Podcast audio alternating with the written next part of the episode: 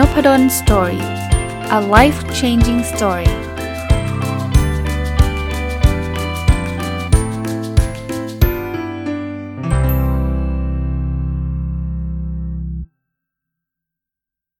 สวัสดีครับ ยินดีต้อนรับเข้าสู่ Nopadol's Story พอดแคสต์นะครับ วันนี้จะเป็นอีกตอนที่ไม่ได้เอาหนังสือมารีวิวนะ แต่มาจาก จะเรียกว่าเป็นคำถามอันหนึ่งที่มีคนถามมาใน Facebook Page นะครับ ว่าอยากเปิดเพจ แต่ว่ามันมีประเด็นว่าบางทีเปิดเพจแล้วเนี่ยเเวลาเขียนเขียนบทคงบทความไปเนี่ย มันมี negative comment เข้ามา มันมีคล้ายๆ เป็นข้อความเชิงลบเข้ามาเนี่ย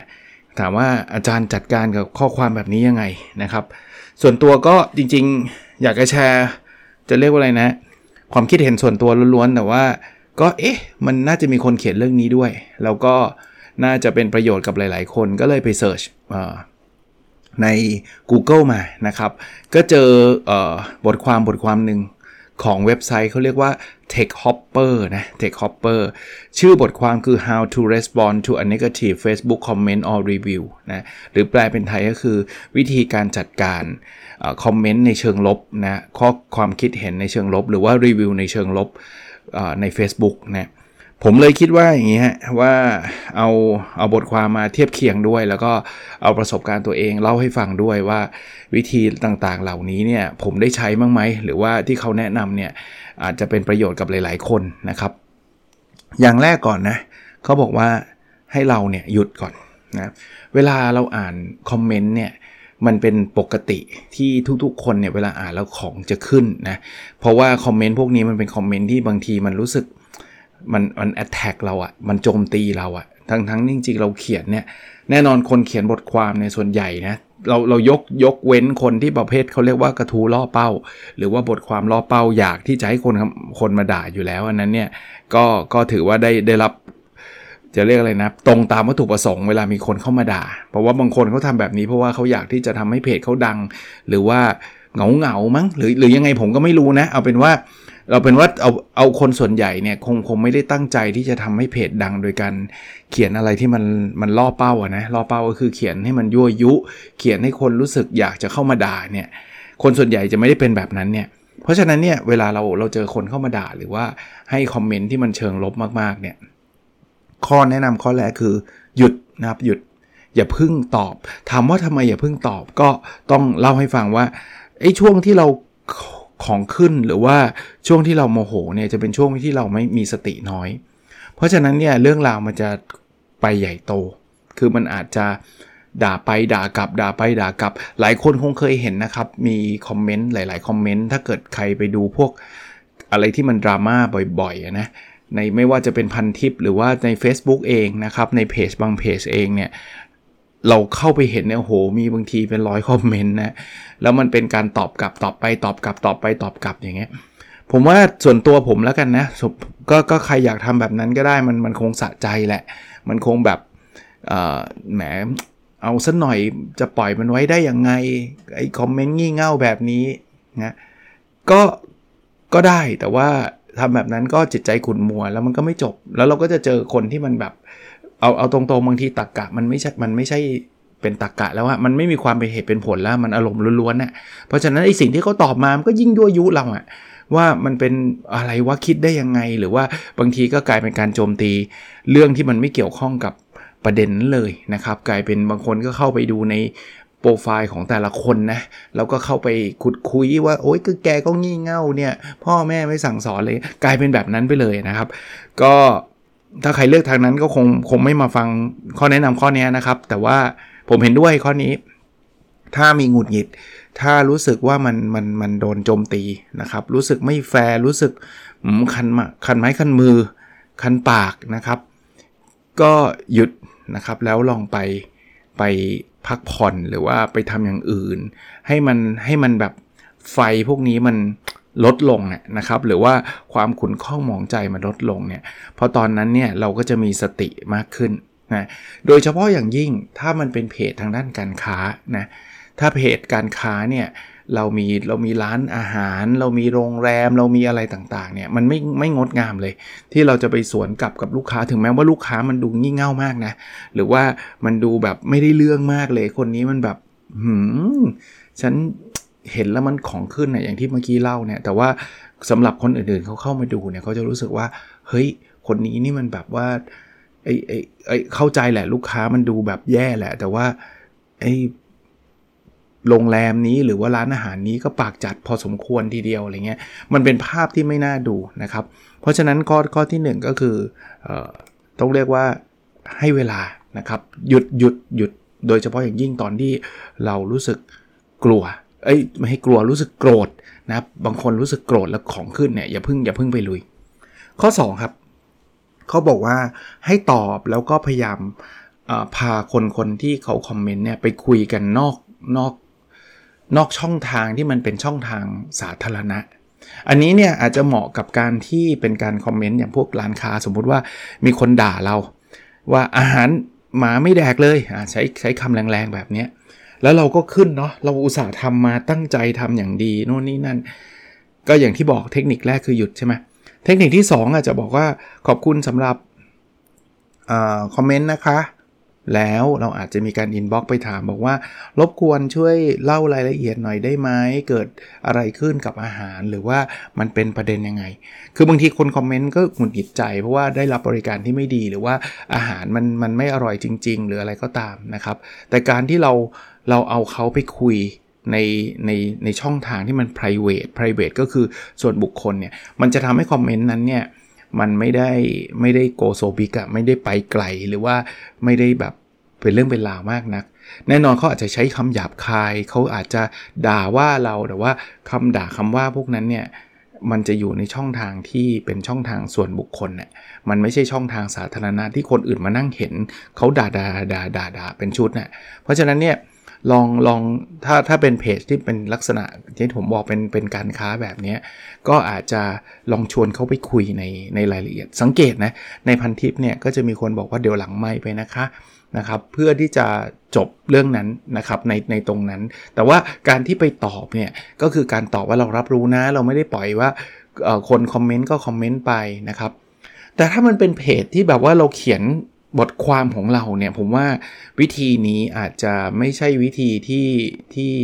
ที่เหมาะสมเท่าไหร่นะ อันนี้ส่วนตัวผมผมไม่เคยใช้วิธีนี้นะ เดี๋ยวผมจะเล่าเล่าเล่าเล่าประสบการณ์ส่วนตัวเพิ่มเพิ่มเติมให้ด้วยแต่ว่าในเพจนพดลสตอรี่ต้องเรียกว่าน้อยนะครับ ไม่ได้เยอะมากนักที่จะเป็นประเด็นนะครับ แต่ว่าก็มีบ้างนะครับที่คนก็อาจจะไม่ไม่ไม่ไม่พอใจหรือว่าอ่านบทความบางอันอาจจะไปโดน โดนต่อมโดนอะไรสักอย่างที่เขารู้สึกว่ามันไม่ถูกไม่ต้องอะไรเงี้ยก็อาจจะมีอยู่บ้างแต่น้อยมากๆนะต้องบอกว่าน้อยมากๆ แต่ผมก็ไม่เคยแบบ ถ้าเป็นคอมเมนต์นะคือคือถามว่าเคยโกรธไหมเอ่ออาจจะมีรู้สึกบ้างว่าทำไมโลจิกอย่างนี้ เคยเคยคิดแบบนี้ แต่ว่าผมไม่เคยตอบ ส่วนใหญ่จะไม่ค่อยตอบคอมเมนต์ในลักษณะแบบนี้ ผมจะหยุดอย่างข้อที่ 1 แล้วข้อที่ 2 ผมก็ไม่เคยไปชวนเขาคุยในในในช่องทาง ส่วนบุคคล ผมไม่เคยแบบไปไปส่ง message ส่วนบุคคลไปบอกว่าทำไมคิดกับบทความผมอย่างนี้ล่ะครับ ผมว่ามันเสียเวลาผมอะแล้วผมคิดว่าคนที่เขาไม่ happy เขาก็คงไม่อยากจะมานั่งคุยกับผมมั้งเขาคงไม่ได้อยากหาเหตุผลอะไรมากมายมั้งนะเพราะฉะนั้นเนี่ยผมไม่เคยไปไปชวนคุยในลักษณะนั้น ไอ้ข้อนี้อาจจะเหมาะกับคนที่ทำธุรกิจมากกว่าที่เราอยากจะได้ข้อเท็จจริง เพื่อจะไปปรับปรุงบริการอะ นะครับ อันนี้อาจจะเป็นเป็นการเหมาะสมที่จะเข้าไปพูดคุยเพื่อจะแก้ไขปัญหานะครับ ข้อที่ 3 เขาบอกว่าให้ซ่อนหรือให้ลบคอมเมนต์นั้นทิ้งนะครับ อันนี้เขาบอกว่าเหมาะสมกับการคอมเมนต์ที่มันแบบมากวนมากวนประสาทอย่างเดียว มันไม่ใช่มาแบบไม่ใช่เป็นความโกรธชั่วครั้งชั่วคราวที่เขาไปรับบริการถ้าเป็นร้านอาหารหรือว่าเป็นการค้าเนี่ยมันไม่ใช่เป็นแบบนั้นแต่ว่า ถ้าถ้าใช้คนที่เขาใช้สับกันพวกเกรียนคีย์บอร์ด คือพวกนี้มันเหมือนกับแค่แค่กวนนะครับ เขาบอกว่าถ้าเป็นคนประเภทนี้มาอย่าใช้เวลาในการไปหาตักกะกับพวกเขาเลยนะครับ เพราะว่าพวกเขาเนี่ยไม่ได้ไม่ได้มีเจตนาอะไรที่จะมาดีเบตกับคุณไม่ได้มีเจตนาอะไรที่มาจะมาอภิปรายหาเหตุผลกับคุณเนะ่ยเขาแค่มากวนเนะ่ยเพราะฉะนั้นเนี่ยถ้าเป็นแบบนี้ high comment หรือลบคอมเมนต์ในนพดลสตอรี่อย่างที่ผมเล่าให้ฟังนะครับ ส่วนตัวผมไม่ได้เจอคอมเมนต์ในลักษณะนี้เยอะมากนัก แต่ผมมีกฎข้อหนึ่งนะว่าผมจะไฮหรือลบก็ต่อเมื่อเขาใช้คำหยาบ หรือว่าคำที่มันมันไม่เหมาะสมนะครับ ซึ่งมันอาจจะผิดเหมือนกับไปไปไปทำให้เกิดความเสียหายกับบุคคลที่ 3 หรืออะไรอย่างเงี้ยถ้าถ้ามีนะ ถ้ามีเนี่ยผมลบ หรือไม่ผมก็หายทิ้งนะครับอีกอีกประการหนึ่งที่ผมจะลบหรือหายทิ้งคือคอมเมนต์บางประการมันมันทำให้อีกคนหนึ่งซึ่งอย่างที่ผมบอกอะส่วนตัวผมไม่ค่อยไปทะเลาะกับเขาอยู่แล้ว แต่ว่ามันก็จะมีคนที่อ่านแล้วไม่เห็นด้วยกับคอมเมนต์เนี้ยก็จะเข้ามาด่าคอมเมนต์เนี้ยไอ้คอมเมนต์นี้ก็จะด่าคืน มันกลายเป็นช่องทางในการทะเลาะกัน ถ้ามีนานๆทีครับนานๆทีแต่มีผมจะ delete แล้วลบทิ้ง ถามว่าผมบล็อกคนคอมเมนต์ไหมส่วนใหญ่ ต้องบอกส่วนใหญ่ไม่เคยบล็อก แต่บล็อกเนี่ยถ้าเกิดเขาเริ่มที่จะไม่หยุดที่จะคอมเมนต์บางทีเราเราลบทิ้งแล้วก็ยังไม่หยุด ก็ยังจริง ๆ เวลาเราลบคอมเมนต์หรือไฮคอมเมนต์เนี่ยผมเล่าให้ฟังนะครับว่า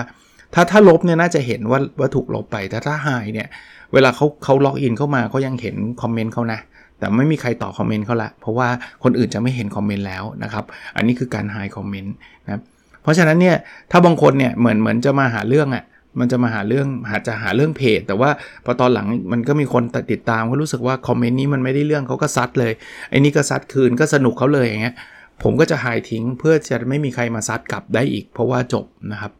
แต่ถ้ายังไม่ไม่ไม่หยุดคือบางคนมันเหมือนกับไม่รู้อาจจะว่างหรืออะไรอย่างเงี้ย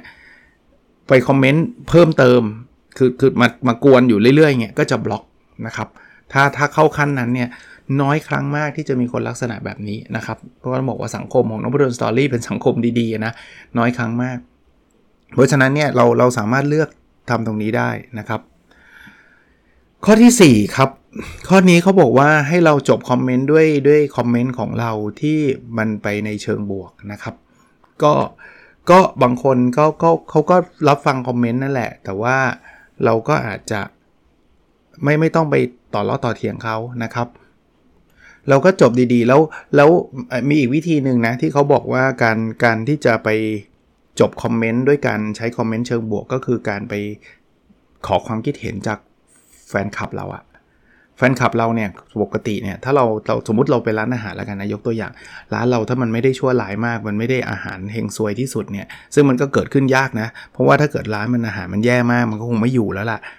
ก็อาจจะบอกว่า เออเราได้คอมเมนต์มาแบบนี้ช่วยช่วยขอขอความคิดเห็นจากคนอื่นๆด้วยได้ไหม ว่าอาหารเรามันมันกินไม่ได้เลยจริงไหมอะไรเงี้ย แล้วเราก็จะเจอแฟนคลับเรา ซึ่งซึ่งมันควรจะเป็นแบบนั้นใช่ไหมเพราะว่าไม่งั้นร้านเราก็แย่แล้วล่ะเขาก็จะกลับมาผมไม่เห็นจริงเลยอาหารอร่อยนะดูนี่นั่นดีๆไอ้คอมเมนต์ที่มันด่าเราอะคอมเมนต์แรกอะมันอาจจะคนอื่นอ่านแล้วจะรู้สึกว่านี่มันแปลกประหลาดแหละ คนอื่นๆเขาก็ชอบไปทางนั้น แต่ถ้าเกิด เออถ้าทำแบบนี้แล้วคนก็ยังมาด่าเราส่วนใหญ่ก็แปลว่าอาหารเราไม่ดีจริงนะถ้ามันเป็นแบบนั้นจริง ๆ นะครับ แต่ว่าปกติมันไม่เป็น อย่างนี้ก็จะทำให้ให้กระทูนั้นหรือว่าโพสต์นั้นเนี่ยมันไม่ได้ถูกแบบโดนด่าอย่างเดียวแล้วเราเงียบอะ่ะเราก็อาจจะบอกว่าช่วยช่วยมาขอความคิดเห็นหน่อยว่าอาหารมันแย่จริง ๆ หรอนะครับซึ่งซึ่งส่วนใหญ่เนี่ยมันก็จะมีคอมเมนต์เชิงบวกเข้ามาทับนะส่วนตัวไม่เคยทำ อย่างที่ผมบอกผมผมไม่ได้เป็นร้านอาหารหรือว่าไม่ได้ทำการค้านะ ผมเขียนบทความทั่วๆไปเนี่ยเป็นบทความที่ให้ความรู้อะไรต่างๆ หรือแนวคิดต่างๆเนี่ยส่วนตัวไม่ไม่ไม่เคยจะจะมาชวนใครให้มามาเชียร์หรือว่ามาอะไรแบบนั้นนะครับ ก็ก็ไม่เคยทำเทคนิคนี้ เพราะนั้นในเพจเนี่ยเออก็ผมว่ามันเป็นประโยชน์นะครับ เพจคือ take some time ก็คืออันแรกแนะนำนะเทคมันมันมี negative comment หยุดหยุดก่อนอย่าเพิ่ง โกรธได้ แต่ว่าอย่าเพิ่งทำอะไรลงไป อันที่ 2 ก็คือลองชวนเขาไปคุยในช่องทางที่เป็น private ช่องทางส่วนบุคคลนะครับ อันที่ 3 คือลบหรือ delete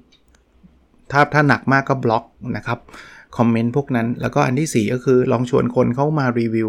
ในในเชิงบวกนะครับ หรือว่าถ้าเราจะตอบเราก็ตอบเขาดีๆนะครับ ก็น่าจะจะช่วยได้นะครับ คราวนี้อันนี้คือ 4 4 อันมาจากบทความชื่อ how to respond to a negative Facebook comment or review นะครับ จาก Tech Hopper นะ H O P P E R เสิร์ชเสิร์ชแล้วเจอนะครับเสิร์ชแล้วเจอแรก ๆ เลยใน Google ส่วนตัวผมมีเพิ่มเติม เนื่องจากผมทำคอนเทนต์นะนะ ถามว่าผมเคยมีไหม negative comment มี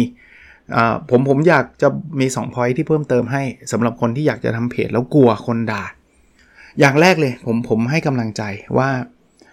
มันมีไม่เยอะหรอกครับ มันน้อยมาก มันน้อยมากนพดลสตอรี่เนี่ยตอนนี้มีคน Follow อยู่ประมาณ 90,000กว่าคนนะไม่ถึงแสน 90,000กว่าคน ก็ดูจำนวนก็ดูน่าจะเยอะแล้วนะ ระดับหนึ่งอะระดับหนึ่งนะครับ แต่เท่าที่ผ่านมาเนี่ย จะเรียกว่าเป็นถ้านับเป็นเปอร์เซ็นต์นะ negative comment เอาแบบตั้งแต่ทำเพจมาเลยอะผมว่าไม่ถึง 1%สมมุติว่าคนคอมเมนต์แบบร้อยคอมเมนต์เนี่ยมันจะมีสักหนึ่งคอมเมนต์น่ะที่จะจะจะจะเป็น negative comment เพราะฉะนั้นเนี่ยมันมันน้อยมาก แต่แต่โดยโดยธรรมชาติคนนะร้อยคอมเมนต์นะชมเรา 99 ด่าเราหนึ่งอะเราจะจำหนึ่งเราจะจะเราจะไม่ค่อยจำ99 เราจะจำหนึ่งที่เขามาลุมลุมด่าเรานะครับ เพราะฉะนั้นเอ่อก็เอ่อถ้าถ้าถ้าเราบอกว่าไม่ให้คนด่าเลยเราเราทำคอนเทนต์ไม่ได้หรอกครับ คนทำคอนเทนต์มันก็ต้องมีแหละไอ้คนที่ที่ที่ไม่ชอบ ซึ่งบางทีเราก็นึกไม่ออกว่าเขาไม่ชอบเรื่องอะไร เราเขียนก็ดูไม่ไม่ได้มีประเด็นใด ๆ ขนาดนั้นนะนะแต่มันก็จะมีแบบผมผมเข้าใจว่าแบบนี้นะครับ เราเราต้องเข้าใจเขาด้วยนะว่า บางทีบางคนมีปมบางเรื่องอยู่อะที่ ที่เขารู้สึกว่ามันมันไม่ใช่อะเออทั้งทั้งนี่จริงในในภาพรวมๆเนี่ยมันไม่ได้ไม่ได้มีประเด็นอะไรที่จะขนาดนั้นนะครับ แต่เขาก็ผมผมยกตัวอย่างนะ สมมุติเราบอกว่าวิธีการลดต้นทุนของกิจการอย่างเงี้ย จริงๆ มันเป็นเบสิกพื้นฐานที่เราให้ข้อข้อมูลว่าการลดต้นทุนเนี่ยทำอะไรได้บ้าง แต่มันอาจจะมีบางคนที่ทำงานอยู่ในกิจการบางกิจการแล้ว แล้วหัวหน้ามันแบบพูดจาไม่ดีหรือว่าสั่งให้ลดต้นทุน แล้วไอ้คนนี้มันโดนลดต้นทุนแล้วมันทำไม่ได้โดนหัวหน้าด่า แล้วก็เกิดความเครียดแล้วสุดท้ายโดนไล่ออกอะไรเงี้ยเขาก็เลยเซนซิทีฟกับคำว่าลดต้นทุนนึกนึกภาพออกไหมแต่พอเรามาเขียนเรื่องเทคนิคการลดต้นทุนปุ๊บก็ขึ้นเลยว่าไอ้ไอ้พวก ในทุนหน้าเลือดอะไรอย่างเงี้ย ซึ่งเราก็แบบเอ้ยเราไม่ได้เชียร์ในทุนหน้าเลือดนะ เราแค่บอกว่าเทคนิคว่าถ้าถ้ากิจการอยากลดต้นทุนเนี่ยมันมีวิธีการอะไรบ้างอะไรเงี้ย เราไม่ได้เจตนาว่าจะต้องแบบว่าอะไรแบบนั้นเลยอะ่ะ แต่ว่าคนก็เขาก็จะเซนซิทีฟกับคอมเมนต์เอ่อโพสต์แบบนี้ หรือว่าคอนเทนต์ในรูปแบบนี้เนี่ยเขาก็จะมาด่าด่าด่าเนี่ยก็ก็ให้เข้าใจไว้ครับว่าบางทีมันจะต้องมีบ้างแหละ คุณคุณไม่อยากให้เขาคอมเมนต์เลยมันก็ยากเนาะ ก็ก็ต้องยอมรับว่าเอาละมันอาจจะมีประมาณนี้นะครับ แต่หนึ่งในร้อยจริงๆ ผมไม่เคยเก็บสถิตินะ คือคือนานๆจะไปเจอสักทีแล้วแล้วส่วนใหญ่ที่ผมเจอเนี่ย ก็เป็นเจอแบบบางทีก็งงๆกับเขาเหมือนกันว่าเขาเขาโกรธอะไรคือคือเจอแล้วก็มองผ่านนะครับ บางอันอาจจะมีอยู่บ้างนะที่ที่เออเข้าใจโลจิกเขาเหมือนกัน เขาก็มีเหตุผล แต่เพียงแต่ว่า มันมีคอมเมนต์แบบนี้ฮะนกาทีฟแบบแบบมาแบบสุภาพ ผมว่านกาทีฟแบบนี้น่าสนใจนะ คือคือเป็นคนที่มีเหตุผล แต่ว่าเเขาเขามีการเรียบเรียงความคิด แล้วให้เหตุผลที่ที่ที่แย้งไอ้บทความเราทำให้เราได้เห็นอีกมุมหนึ่งอันนี้น่าสนใจ แต่บางคนก็จะใช้คำไม่สุภาพ มีเหตุผลเหมือนกัน แต่เป็นคำที่รุนแรง เป็นคำที่จัดคนอื่น เป็นคำที่แบบ ใช้อะไรคิดว่าไอ้คนเขียนอะไรอย่างเงี้ยอะมันจะมีคำคล้าย ๆ แบบนี้ขึ้นมา ส่วนตัวนะ ผมผมไม่ได้ไม่ได้レスปอนใดๆ ผมก็บางทีเอาตรงรับสารภาพเนี่ยถ้าโพสต์ไหนอะมันเยอะมากๆบางทีก็ไม่ได้อ่าน เอาตรงๆนะครับ แต่ส่วนใหญ่เนี่ยส่วนใหญ่เนี่ยถ้ามันไม่เยอะมากก็จะอ่านอยู่บ้างนะครับ แต่ว่าถ้าเริ่มโพสต์ไหนเนี่ยบางทีมันหลายวันแล้วอะแล้วไอ้ระบบ Facebook มันก็ไม่ได้เตือนอะไม่ได้อ่านนี่ไม่ได้กะว่าจะทิ้งนะ คือปกติถ้าถ้าเป็น Facebook ในเพจ n o b l e s t o r y เนี่ยคนเข้ามาเขียนเนี่ยมันจะก็มันก็จะมีระบบเตือนว่าโพสต์เนี่ยมีคนมาตอบนู่นนี่นั่น ก็จะกดเข้าไปอ่านบ้าง แต่ว่ามันบางทีมันนานแล้วอะแล้วมันก็มีคนไปตอบเนี่ย ผมจะไม่รู้ เพราะว่าเขาไม่ได้เตือนนะครับเออผมสังเกตเห็นเออบางโพสต์ บางโพสต์ที่มีคนเข้ามาอ่านเยอะหน่อยเนี่ย จะมีคอมเมนต์ประเภทนี้มีโอกาสได้เยอะ ซึ่งซึ่งมันก็ตามหลักสถิติครับ เวลาโพสต์ที่มันมีคนคนเข้ามาพูดคุยเยอะมันเป็นโพสต์ที่แบบอาจจะแบบเป็นหัวข้อที่ที่ที่น่าคุยหรือว่ามันเป็นประเด็นอะไรเงี้ยนะครับก็จะมีคนเข้ามาคอมเมนต์เยอะนะพอคอมเมนต์เยอะก็ก็จะมีหลุดในกระติคอมเมนต์มามาบ้างนะครับ ก็อย่างที่ผมบอกคืออ่าน แล้วก็ถ้ามาในแนวสุภาพก็ก็ก็เออก็กลับไปคิดเหมือนกันว่า เออเป็นยังไง ถ้ามาในแนวไม่สุภาพ แต่มีเหตุผลก็ก็คิดนะ แต่ก็บอกว่า โอ้ไอคนนี้เขาแรงเนาะเขาเขาแบบเขาทำไมเขาต้องใช้คำประเภทนี้ด้วยอะไรเงี้ยเราเราเราเราผมผมเขียนถ้าใครตามเพจ ผมก็จะรู้ว่าผมเขียนเพจ ผมไม่เคยใช้คำรุนแรงเลย เป็นคำที่พูดพูดปกติ แต่บางทีบางทีคนโกรธเนี่ยก็อาจจะไม่ได้โกรธคนเขียนซะทีเดียวนะ บางทีคนโกรธก็โกรธคนอื่นที่คอมเมนต์มาที่ไม่ตรงกับเขา แล้วมันอาจจะเป็นภาษาที่ไปกระตุ้นความรู้สึกเขาเขาก็เลยด่าไอ้คนคอมเมนต์คนอื่นอะไรเงี้ยก็ก็ก็มีแบบนั้นอีกเหมือนกัน แต่สังเกตคือคือพอพอเริ่มโพสต์มันเริ่มมันเริ่มแบบมีคนแชร์เยอะ มีคนเข้ามาอ่านเยอะ ก็จะมีคอมเมนต์ประเภทนี้เยอะขึ้น แต่ก็ไม่ได้ไม่ได้เยอะมาก ถ้าเอาเป็นว่าอย่างที่ผมเล่าให้ฟังอะถ้าเป็นภาพรวมของเพจผมอะสมมุติว่าผมมี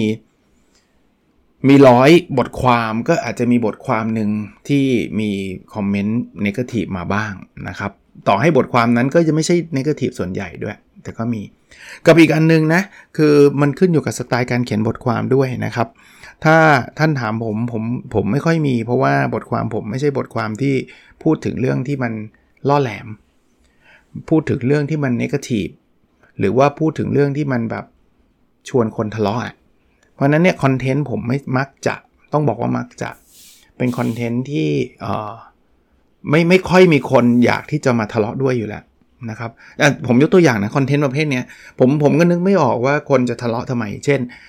จุดสิ้นสุดของสิ่งหนึ่งจะเป็นจุดเริ่มต้นของอีกสิ่งหนึ่งเสมอ ที่ผมเขียนอย่างเงี้ยยกตัวอย่างเนี่ยว่าถ้าเรารู้สึกแย่เนี่ย มาถึงจุดที่มันแย่แล้วเนี่ยให้เราลองหาว่าตรงนั้นเนี่ยมันมีโอกาสอะไรบ้าง มันอาจจะทำให้ชีวิตเราดีขึ้น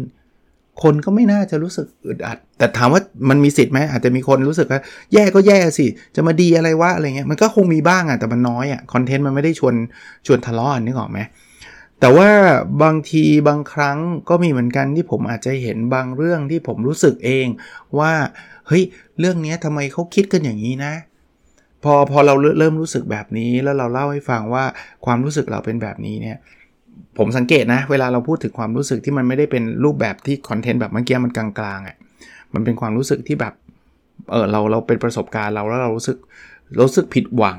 เรารู้สึกว่ามันมันไม่มันมันไม่ได้เป็นอย่างที่เราคิดอะไรเงี้ยก็จะมีคนมาแบบ เอ้ยทำไมต้องคิดแบบนั้นทำไมเราถึงคิดแบบโน้นทำไมไม่ต้องคิดสิอันนี้เป็นอะไรเงี้ยมันจะมีคนเข้ามาจัดว่าไอ้ไอ้ความคิดของเราเนี่ยมันเป็นสิ่งที่ไม่ควรคิด ซึ่งก็ก็ก็เป็นสิ่งของเขานะเขาก็มีความคิดแบบนั้นนะครับแต่ anyway ครับ คือถ้าถ้าท่านไม่ไปเขียนคอนเทนต์นี่มันล่อเป้า ผมคิดว่าท่านไม่ต้องกลัวมากหรอกนะครับ เจอไหมเจอแหละนะครับ เจอแหละ แต่ว่า ท่านก็ข้ามไป ถ้าใครจะเรียกว่าเซนซิทีฟมาก คือถ้าเกิดเจอคนด่าแล้วรู้สึกว่ามันไม่ไหวจริง ๆนะครับ ผมแนะนำว่าเขียนเสร็จปุ๊บอย่าไปอ่านคอมเมนต์อันอันนี้อันนี้แบบสำหรับคนแบบจิตอ่อนมากๆนะ อย่าไปอ่านมากนะครับ คุณเขียนให้ความรู้คุณมีจิตมีเจตนาดีให้กับทุกคนแล้วก็ จบไปนะครับจบไป เพราะว่าถ้าอ่านแล้วยิ่งอ่านยิ่งเครียดนะ ก็มีดาราแม้กระทั่งดาราบางคนเขาก็อ่านเครียด แล้วถ้ามันเครียดมากนะมันมีใครที่เป็นขาประจำแล้วด่าอย่างเดียวคุณก็บล็อกเข้าไปเลย คุณก็ดีลิทเข้าไปเลยหายเข้าไปเลยก็ได้ ไม่ไม่ต้องไปตอบโต้นะครับเขาก็เขาก็เลิกเองอะนะครับ หรือถ้าบล็อกไปเขาก็ไม่ไม่ไม่เห็นก็ต่างคนต่างอยู่อะพูดง่ายๆคุณไม่ชอบคอนเทนต์ประเภทนี้มันไปจี้จุดคุณคุณก็ก็ก็ไม่ต้องให้เขาเห็นนะเขาจะได้ไม่ไม่ต้องหัวร้อนนะก็ เอามาฝากประมาณนี้แล้วกันนะครับสำหรับวันนี้เผื่ออาจจะเป็นประโยชน์สำหรับท่านที่ถามมา แล้วก็ท่านที่แบบอาจจะเขียนเพจอยู่หรือว่าบางคนไม่เขียนเพจเขียน Facebook แล้วมีคนมาด่าเราเยอะจังอะไรเงี้ยก็เผื่อจะเป็นวิธีการในการช่วยท่านท่านได้ แม้กระทั่งอันเนี้ยพูดพอดแคสต์นี้ก็อาจจะมีคนรู้สึกไม่เห็นด้วยก็ได้นะ เอ้ยทำไมอาจารย์ผมจะสวนทำไมอาจารย์จะบอกห้ามสวนอะไรเงี้ย ก็ก็แล้วแต่ผมก็พูดอยู่เสมอแล้วแต่ท่านอยู่แล้วนะครับ ผมก็แนะนำวิธีผมนั่นเอง ถ้ามันไม่ work สำหรับท่านก็ก็ไม่ต้องเอาไปใช้แค่นั้นเองนะครับ โอเคครับ แล้วเราพบกันใน episode ถัดไปนะครับ สวัสดีครับ